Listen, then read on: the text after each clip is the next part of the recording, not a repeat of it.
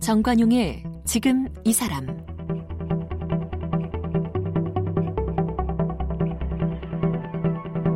여러분 안녕하십니까 정관용입니다. 최근에 이 파산을 신청하는 젊은이들이 급증하고 있답니다. 뭐 여러 가지 원인이 있겠습니다만 그 중 하나가 바로 학자금 대출 문제죠.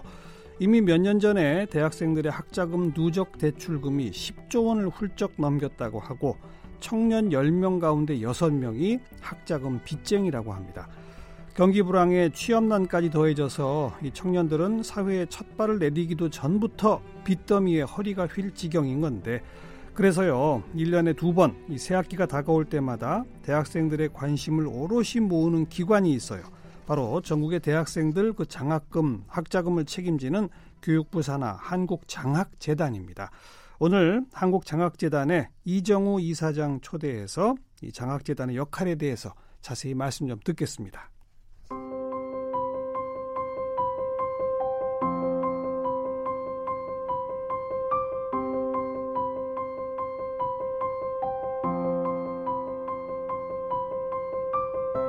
이정우 이사장은 서울대학교에서 경제학 학사학위와 석사학위를 받았고 미국 하버드 대학교에서 경제학 박사학위를 받았습니다.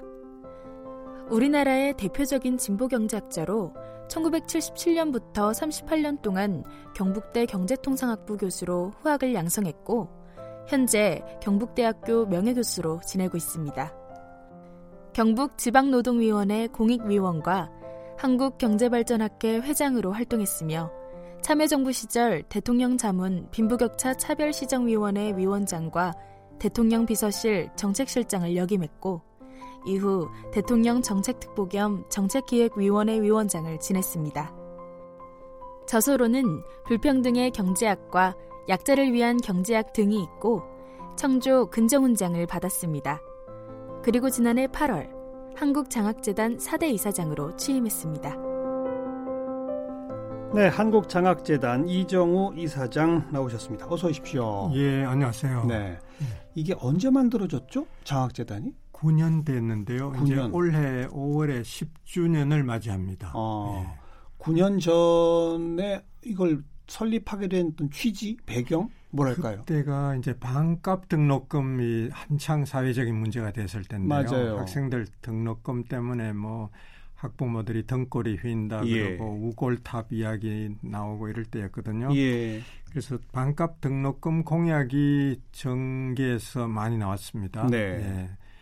이런저런 아이디어도 나오고 운동도 벌어지고 했는데 예. 그런 배경에서 학생들의 등록금 부담을 경감시켜 주자 음. 그런 취지에서 재단이 출범을 했습니다. 마 이제 예. 기억납니다. 저도 예. 그게 이제 10년 전에 그 당시에 야당, 그러니까 지금의 여당 예. 쪽에서는 예. 정부가 아예 재정으로 대학 대학에다 지원을 딱 해서 예. 학생들 한 명한 한 명이 받는 고지서 자체에 그냥 등록금을 반으로 확 줄이자 예. 이런 안을 냈었고 예, 지금 야당 그 당시 여당 쪽에서는 음. 학생들한테 장학금을 줘서 음. 그래 결과적으로 반값 등록금 되게 만들자 뭐 이런 이런 차이가 있었죠. 음, 예, 예. 아 그렇죠. 그래서 장학금을 예. 주기 위한 걸로 만들어진 게 이 한국 장학재단이라고. 예, 예. 과거에는 대학에서 장학금을 주던 것을 그러니까요. 이제는 전국을 묶어서 네. 일괄적으로 우리 장학재단에서 장학금을 주고 있습니다. 음. 네. 그러면 전국 대학이 따로따로 하던 것을 쭉 통합한 측면도 있는 거네요. 그렇습니다. 그리고 거기다가 국고 네. 지원을 네. 더 늘린 거고. 그렇습니다. 어. 예, 예. 이게 지금 어, 규모가 어느 정도 됩니까? 굉장히 커서 사람들이 이야기 들으면 놀랍니다. 예. 예.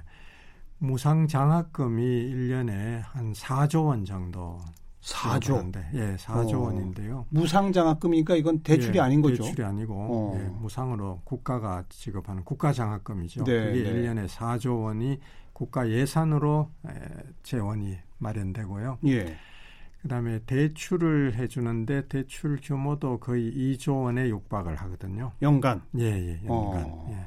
근데 그 대출은 재원을 예산으로 하지 않고 우리 재단이 채권을 매년 발행합니다. 아. 예, 채권 발행한 것을 재원으로 해서 예. 학생들한테 대출을 해주고 또 그걸 갚겠죠 학생들이 네. 네, 상환을 하면은 그게 우리 장학재단의 수입이 되고 그렇군요.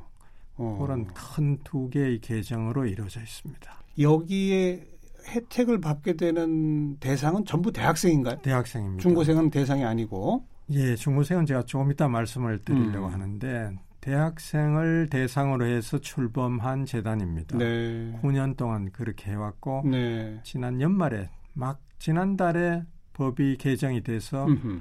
지원 대상을 초중고까지 확대를 했습니다. 아. 그래서 이제 올해부터는 사업 범위가 대폭 넓어지는데요. 지난 그렇군요. 9년 동안은 대학생만 알겠습니다. 지원해 왔습니다. 대학원생도 대상? 대학원생은 무상 장학금은 주지를 않고요. 대출만 대출은 어. 해주고 그렇게 돼 있습니다. 그러면 혜택 받는 학생 숫자는 연간 어떻게 됩니까? 숫자가 많은데 무상 장학금을 받는 학생이 110만 명 1년에 와. 그게 어느 정도냐 하면은 음, 전국 대학생 숫자가 이것은 2년제, 4년제 다 포함했습니다. 전문대와 뭐 일반 종합대 다 합쳐서인데요. 예. 전국 대학생이 약 200만 명이고요. 예, 우리나라에 예. 그 중에 우리 재단에서 무상 장학금을 받는 학생이 110만 명이니까 절반이 넘네요. 예, 과반이죠. 어. 예. 그 정도 받습니다. 그다음에 그 대출을 받는 학생은 네.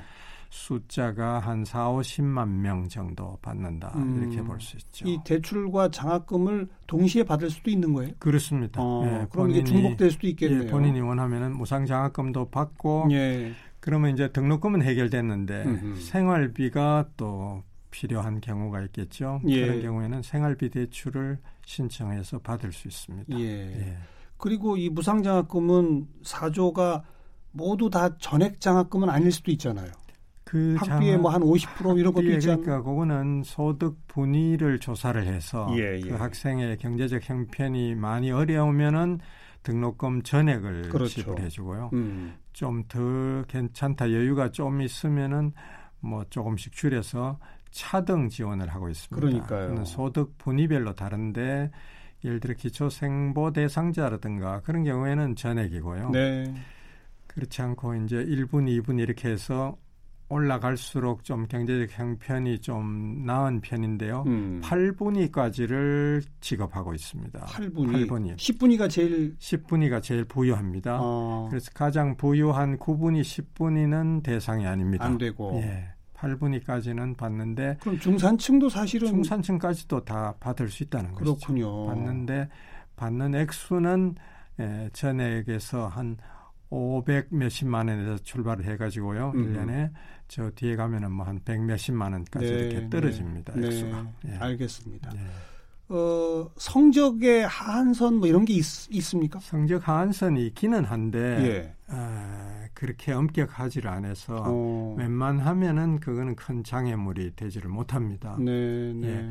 성적 평균을 에, 80점 이상 B 이상을 요구하는데요. 음흠.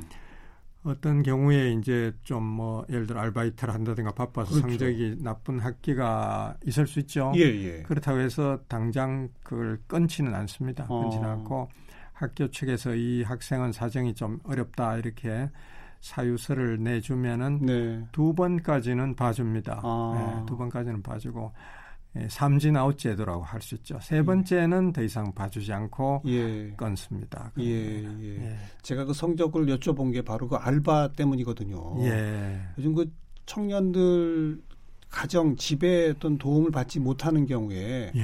학자금은 어떻게 장학금을 받았다 하더라도 예. 말씀하신 대로 생활비다 뭐다 이것 맞습니다. 때문에 아르바이트 하다 보면 예. 공부할 시간 없고 그렇습니다. 이런 이런, 네. 이런 어떤 악순환이 되풀이가 되거든요. 그렇습니다. 정확하게 악순환이죠. 그렇죠. 네. 제가 3년 전까지는 대학에서 가르치고 있었는데요. 예, 예. 그때 학생들을 이렇게 면담을 많이 합니다. 해보면은 등록금은 이 국가 장학금으로 해결되는데 예. 생활비가 안, 나, 안 없으니까요. 아르바이트를 굉장히 많이 해요. 어떤 경우에는 뭐 40시간씩 이렇게 합니다. 음. 일주일에. 그래서 제가 아유, 너 그렇게 일을 해 가지고 밤낮으로 일을 하는데 공부를 언제 하느냐 제가 걱정이 돼서 물어보기도 하고 이랬거든요. 그래서 그런 경우를 도와주기 위해서 우리가 생활비 그 지원도 대출을 대출도. 해줍니다. 예, 네, 생활비 네. 대출해 줍니다. 그래서 그, 한 학기에 생활비는 150만 원씩 1년이면은 300만 원까지 음. 생활비 대출을 해줍니다. 네. 예, 예. 학자금 대출도 있는 거죠. 학자금 대출도 있습니다. 그렇죠. 예, 그건 등록금 대출이 있고요. 음. 그러니까 대출은 두 가지 종류가 있는데 등록금 대출이 있고 생활비 대출이 그렇죠. 그렇습니다. 지난 8월에 장학재단 이사장으로 취임하시면서 네. 경제적 여건에 관계없이 누구나 고등교육의 기회를 가질 수 있도록 교육 공공성을 강화해 나가겠다.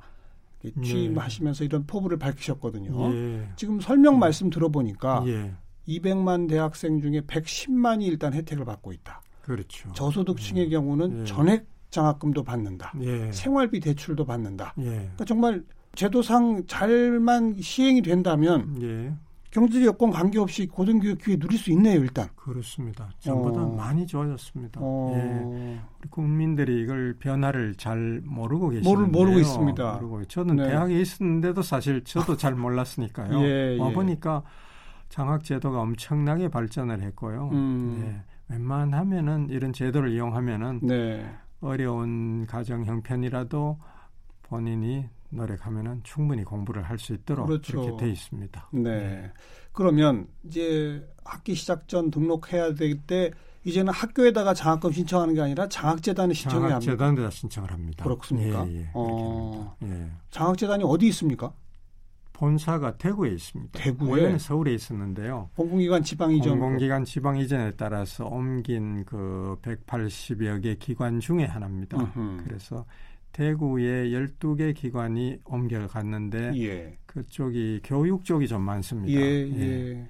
그러면 거기 신청할 때는 어, 학교 성적 그다음에 자기 소득과 관련된 뭐 가, 정의이 소득 분위와 관련된 이런 예. 것들이 필요하겠군요. 필요하죠. 어. 그래서 본인은 뭐 소득이 없으니까요. 문제는 이제 부모와 가족들의 소득과 재산이 필요한데 네네. 네. 그걸 우리가 얻기 위해서는 동의를 받아야 됩니다. 그렇죠. 부모가 이 자료를 공개해도 좋다, 이용해도 네. 좋다는 에, 그런 동의서를 써줘야 됩니다. 예, 예. 그러면은 예. 에, 그 정보가 어디에 모여 있느냐 하면요. 보건복지부의 사회보장 데이터베이스라는 게 있습니다. 네, 네. 거기에 모든 정보가 축적이 돼 있는데요. 음흠. 거기는 소득, 재산, 부동산 그리고 모든 금융 자산 네, 네. 수많은 금융 기관이 있죠, 그죠? 은행이나 보험회사다 이런 게 많은데 그 종류를 다 합치면은 통계의 종류가 정보의 종류가 200종이 넘습니다. 허허. 200종이 넘는 정보가 총 그 집대성된 것이 예, 예. 사회보장 데이터베이스인데요. 예. 그걸 이용해서 우리가 소득 분위를 1분위부터 10분위까지 음. 그렇게 분류를 하고 그에 따라서 장학금을 결정합니다. 네, 네. 네.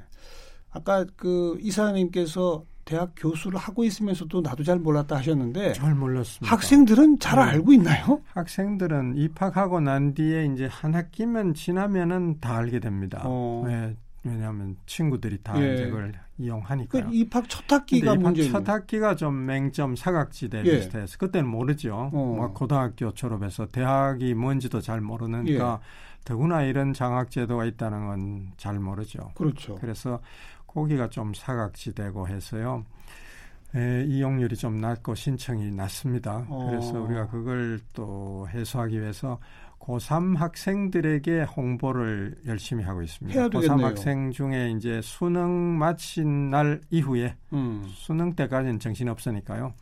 수능 마치고 난 이 직후에 우리가 여러 가지 홍보 안내 이런 것을 네. 만들어서 네, 네. 전국의 고등학교 고3 교실에 돌립니다. 어. 예, 그렇게 하고 있습니다. 그것도 방법이지만 예. 각 대학이 합격자 통보할 거 아닙니까? 예, 예. 그때 예. 바로 그 장학재단 이용하세요라고 통보해 주면 좋을 것 같은데요. 예, 그것도 하고 있습니다. 아, 하고 계세요? 사실은 예. 음. 신입생 오리엔테이션을 할 때 거기서 우리 장학재단에서 이런 장학금 제도가 있으니까 신청하시오라고 예. 안내를 하고 있습니다. 예. 예. 그 그런데 그렇게 근데 몰라서 신청 못 하는 학생은 이제 거의 없겠군요. 그렇 그런데 거의 하죠. 그런데 음. 그래도 또 여전히 모르고 안 하는 학생이 또 있어요. 그래요? 네, 참 이상합니다. 네.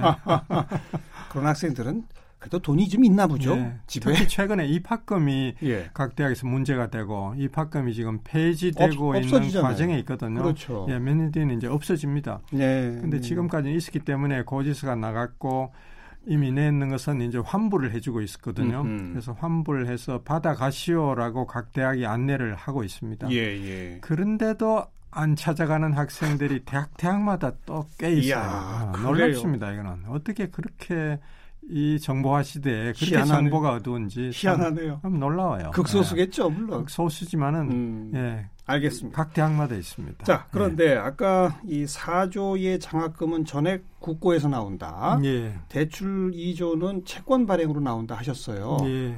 민간 기업이나 이런 데서 기부금 같은 거 없나요? 기부금도 받습니다. 어. 있는데 그거는 이제 우리 장학금의 규모나 대출 규모가 워낙 크기 때문에요. 그게 배 보면은 이제 장학 그 민간 기부 장학금도 있는데 음. 비중은 상대적으로 작습니다. 그런데 어. 지금도 뭐 자주 여기저기서 모든 여기저기 회사나 은행 같은 데서 예, 예. 장학금을 기부를 해주고 있습니다. 예. 예. 그 기부도 좀 더 늘어나야죠. 늘어났으면 외국, 좋죠. 특히 미국 같은 곳은 그런 그 민간 기부에 의한 장학금이 어마어마하잖아요. 그렇습니다. 미국은 기부의 나라라고 할 수 있고요. 유럽 대학은 학비가 무상이니까요. 어, 그, 무상 재정이 다 책임지죠. 예, 재정을 음. 하는데 반해서 미국 대학은 등록금이 제일 비싸거든요. 예. 그 대신에 기부를 워낙 많이 하니까요. 미국은 기부로 나라를 운영한다. 뭐 이렇게 말해도 좋죠. 네. 네. 한국은 둘 다 아닙니다. 재정도 약하고 기부도 약합니다. 예. 예. 기부 쪽이 조금 많이 활성화되길 기대해 보고요. 그렇습니다. 음. 예. 대출의 경우는 이자가 어떻게 됩니까? 이자가 처음 출발할 때 10년 전에는 7 1.3%인가 이렇게 시작해가지고 와. 꽤 높았거든요. 네. 그땐 그리고 또 꽤 고금리 시대였으니까요. 예. 음. 그런데 그 뒤로 이제 계속 금리가 세계적으로 추세적으로 낮아졌기 때문에 예. 예, 우리 재단에서도 금리를 낮춰서 현재는 2.2% 2.2 연, 예, 연 2.2%의 금리니까 예. 그렇게 높지는 않습니다. 예. 예. 알겠습니다. 예, 요 그, 대출 받은 거는 언제 갚아야 됩니까? 취업하고 나서 갚는 거예요? 어떻게 되는 거예요? 두 가지 방식이 있는데요. 일반 상환이 있고, 예, 그거는 한몇 년을 거치 기간을 둔 뒤에 그다음 갚아 나가기 시작합니다. 예. 그거는 취업했느냐 안 되느냐를 관계없이. 따지지 않고 음. 예, 그렇게 하는 게 있고요. 그 다음에 이제 취업 후 상환이라는 게 그 뒤에 생겼는데 이것은 취업을 하고 나서 소득이 얼마 이상 발생하면은 갚기 시작합니다. 네, 네. 그래서 취업을 못했다든가, 예. 취업을 해도 소득이 그만큼 안 된다든가, 음. 그러면은 상환의 의무가 따라오지를 않습니다. 아, 예. 그래요? 그래서 올해 같으면은 연 소득이 2,080만 원 음. 이상이 될 때에 상, 갚, 아주 일부를 그 중에 어. 일부를 갚기 시작하도록 그렇게 네. 해놨습니다. 그러니까 뭐 사실 그러면 안 되겠습니다만 예. 계속 취업 못하고 소득이 많지 않으면 예. 영원히 안 갚을 수도 있겠네요. 그런 근데 그래서는 안 되겠지만 물론 그런 일은 없어야 되겠죠. 네, 예, 예. 네. 예. 조건상에 있어서는 학생들한테 상당히 그래도 맞춤형으로 설계됐다 이렇게 말할 수 있겠군요. 예, 예. 네. 그렇습니다. 어 그런데도 일반 상환 같은 조건으로 대출을 받아서 그걸 갚지를 못해가지고 예. 이 장학재단 때문에 신용불량이 되고 하는 그런 젊은이들도 발생하고 있습니까? 좀 있습니다. 아. 예, 예. 그래서 우리나라는 이 장학금 대출 제도가 역사가 짧기 때문에요. 네, 네. 지금 이제 10년이니까 아직은 그렇게 연체가 많이 누적되고 그런 건 없습니다. 예. 다행이죠. 예. 그래서 연체율을 대략 계산해 보면 한 3점 몇 퍼센트 정도 음. 연체가 발생한다 이렇게 말할 수 있습니다. 네. 그럼 이게 높으냐 낮으냐 판단이 잘 안 서실 텐데요. 미국이 학자금 대출에 가장 뭐 활발한 나라라 할 수 있는데 음흠. 미국은 이게 심각합니다. 그래서 연체율이 14%. 네, 그렇게 되니까 100명 중에 14명이 못 갚는다. 네, 되니까 네. 아주 심각한 사회 경제적인 문제가 발생하고 있죠. 네. 호주는 더 심해 가지고 호주는 20%가 넘는다 그러는데요. 그래요. 예. 그래서 한국은 그런 그 미국이나 호주와 같은 그런 선례를 밟지 않도록 예, 타산지석으로 삼아야 될 것 같습니다. 네. 예. 자, 그, 그 밖에 이 한국장학재단이 장학금과 뭐 대출뿐 아니라 하고 계신 사업들이 여러 있더라고요. 예, 먼저. 대학생 연합 기숙사? 예, 예. 이건 어떻게 되는 겁니까? 예. 주거 문제가 음. 심각하기 때문에 학생들이 하숙이나 원룸 뭐 이런 걸 빌려서 생활을 하는데 꽤 그 주거비가 많이 듭니다. 아, 그럼요. 예. 대충 뭐 월 한 적어도 30만 원, 40만 원 이렇게 들거든요. 네. 예. 그래서 그 주거 문제를 도와주기 위해서 그 연합 기숙사라는 것을 지어서 음. 공급하고 있습니다. 지금 어디에 있나요? 지금 1호 기숙사가 경기도 고양시에 어. 세워졌고 17년에 문을 열었고요. 그래서 지금 약 1000명의 대학생들이 거기서 오. 생활하고 있습니다. 1000명? 1000명. 대규모네요. 네, 대규모입니다. 네. 왜 연합이냐 하면 수십 개 대학에 한 60개 대학의 대학생들이 같이 공동으로 생활하기 때문에 이름이 연합기숙사라고 되어 있습니다. 예. 예. 이거는 어느 땅에 어떤 도로로 지은 땅은요. 겁니까? 땅이 제일 이제 비용이 많이 드는 것인데 유휴 국 공유지를 찾아가지고 음흠. 국유지나 또는 시의 소유지가 있거든요. 근데 놀고 있다 이런 땅이 있으면 우리가 찾아냅니다. 그다음에 건축비가 드는데요. 예, 예. 건축비가 그 경우에 한 400억 정도 들었습니다. 음. 이 400억을 에, 고맙게도 은행 연합회에서 예, 수십 개 은행들의 힘을 묶어서 기부해 줬어요. 기부를 해 줬습니다. 400억을. 예. 여기 학생들은 얼마씩 내고 살아요? 굉장히 그 기숙사비가 쌉니다. 예, 월 15만 원인데요. 오. 월 15만 원. 근데 그것도 어떤 대학에서 또 보조를 좀 해주는 대학들이 있습니다. 어, 그래요. 그래서 5만 원 보조를 해주면은 그런 대학이 절반 이상인데요. 예. 그러면 사실 학생은 10만 원의 부담으로 월 생활비로 어. 주거 문제를 해결하고 있는 셈이죠. 운영상의 문제는 없습니까? 괜찮습니다. 그 정도 예. 돈 받아도? 예, 예. 어, 1호라고 그러셨는데. 1호입니다. 그럼 이제 2호는 어디로 갈 겁니까? 2호를 서울에 우리가 땅을 찾아냈고요. 또 재원도 마련했습니다. 예, 땅은 저기 성동구에 음. 한양대 가까운 곳에 거기에 이제 질 돈도 마련했거든요. 그건 어디서 줬어요? 한수원에서. 아 수력 원 자력. 예, 수력 네. 원자력. 거기서 이제 원전이 있는 지자체 네 곳 경상도와 호남에서 음. 에, 그쪽 지원을 받아서 한수원에서 큰 돈을 쾌히 내줬습니다. 예, 그래서 예. 건축비도 있고 땅도 있습니다. 이제 짓기만 하면 되는데 네. 성동구 주민 중에 아주 저는 뭐 극소수라고 생각하는데요. 반대하세요? 예를 들면 원룸 업자 뭐 아이고. 이런 분들이 어. 혹시 어. 자기 사업에 방해 지장이 있지 않을까 이런 네. 염려에서 그렇게 반대를 하는가 봅니다. 이건 좀 문제 있네요. 그거는 반대할 일이 아니고요. 그러니까요. 네, 이게 지금 학생들 주거 문제가 심각하고 에, 대국적으로 생각을 해야 되고요. 네. 또 우리가 그런 염려를 또 다소 또 들어드리기 위해서 어느 한 대학에 음. 예를 들어 한양대학이 가까우면 한양대 학생들이 왕창 입주하면 어떡하나 이제 네. 이런 걱정을 들어드리기 위해서 한 대학 학생이 15%를 넘을 수 없다 이런 규정도 마련해 있거든요. 음. 그래서 너무 걱정 안 하셔도 되는데 저는 이 문제가 잘 해결돼서 좀 좋은 기숙사가 이렇게 지어졌으면 좋겠습니다. 슬기롭게 해결되길 정말 바랍니다. 그렇습니다. 그래서 예. 계속 2호, 3호, 4호 쭉 가실 거죠? 예, 예. 한 어. 5호까지 그다음에 이제 수도권이 제일 아시다시피 주거 문제가 제일 있으니까. 심각하니까 거기부터 짓는데요. 그다음에는 이제 지방까지 네, 네. 영남, 호남, 충청까지 이렇게 확대를 해 나가야죠. 예. 예, 예. 또 멘토링 프로그램은 뭡니까? 맞습니다. 멘토링은 대학생들이 에, 앞으로 장래가 굉장히 불투명하고 음. 취업도 어렵고 굉장히 장래를 불안하게 생각하죠. 그래서 그 학생들을 만나서 에, 지도를 해주는 겁니다. 네. 면담을 하면서 에, 나이 든 분 중에서 에, 사회 경험이 많고 음.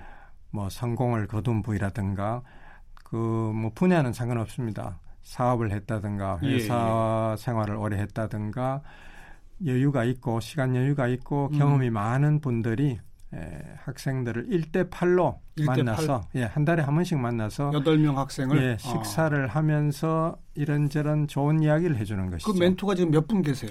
현재 멘토가 약 한 300명 정도 음. 있고요. 300명. 그 예. 이분들은 자발적으로 하시는 거겠죠? 그렇죠. 자발적이죠. 어. 아름답네요. 예, 예, 아름다운 기부입니다. 그것도 네. 일종의. 예. 그리고 아까 법 개정을 통해서 이제 초중고까지 대상이 확대됐다고 하셨는데 예, 예, 어떤 걸 하실 계획이십니까? 예, 그게 확대된 계기는요 이렇습니다. 기재부에서 매년 복권을 제도를 운영하는데요.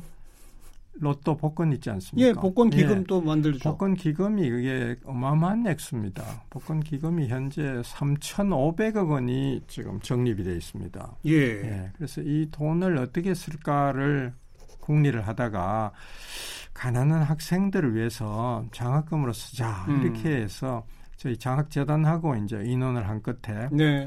올해부터 시범 사업을 시작하기로 했습니다. 올해는 이제 41억 원의 돈을 음. 투입을 해가지고 예. 약 1,500명의 초중고 학생들을 뽑아서 음. 생활비를 지원하려고 하는데요. 아. 왜냐하면 초등 중학교는 지금 학비가 없지 않습니까? 그렇죠. 의무 교육이니까. 고등학교도 그러니까 학비는 뭐 많지 않죠. 고등학교는 지금 남아 있는데 거의 마지막이고 곧 없어집니다. 그러니까요. 이제. 그러니까 생활비가 생활비 지원. 네, 어. 그래서 초등학생의 경우에 30만 원, 중학생 40만 원은 고등학생 50만 원. 월. 예, 월. 야. 그렇게 생활비를 지급하는데 숫자가 많지는 않고요. 예.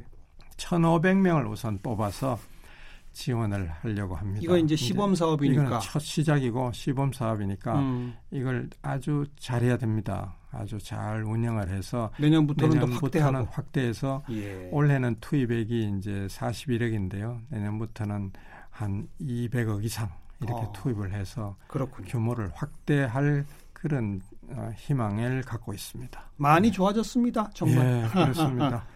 이정우 이사장님, 이사장 임기가 있죠. 이사장 임기는 제가 이번에 와서 알았는데요. 모든 공공기관의 이사장이 임기가 3년입니다. 어, 예. 그럼 그 임기 내에 꼭 이건 이루겠다 하시는 포부가 있다면? 예, 제가 오자마자 한 이야기가 초중고가 장학금을 안 주고 있어서 사각지대가 음. 너무 많은데 네. 대학은 지금 보니까 많이 좋아졌다. 음. 초중고가 너무 사각지대가 많아서 그걸 좀 지원해 줬으면 좋겠다. 그걸 포부다 이렇게 이야기했는데 이야기하자마자 넉 달 만에 법이 음. 바뀌고 예. 새로운 진짜 그 어떤 신천지가 지금 열렸습니다. 네, 네, 네. 저로서는 굉장히 좀 좀 뭔가 잘해야 되겠다 그런 의욕을 지금 불태우고 이걸 있습니다. 좀 확대, 예, 예. 대폭 확대하겠다. 예, 예. 알겠습니다. 예.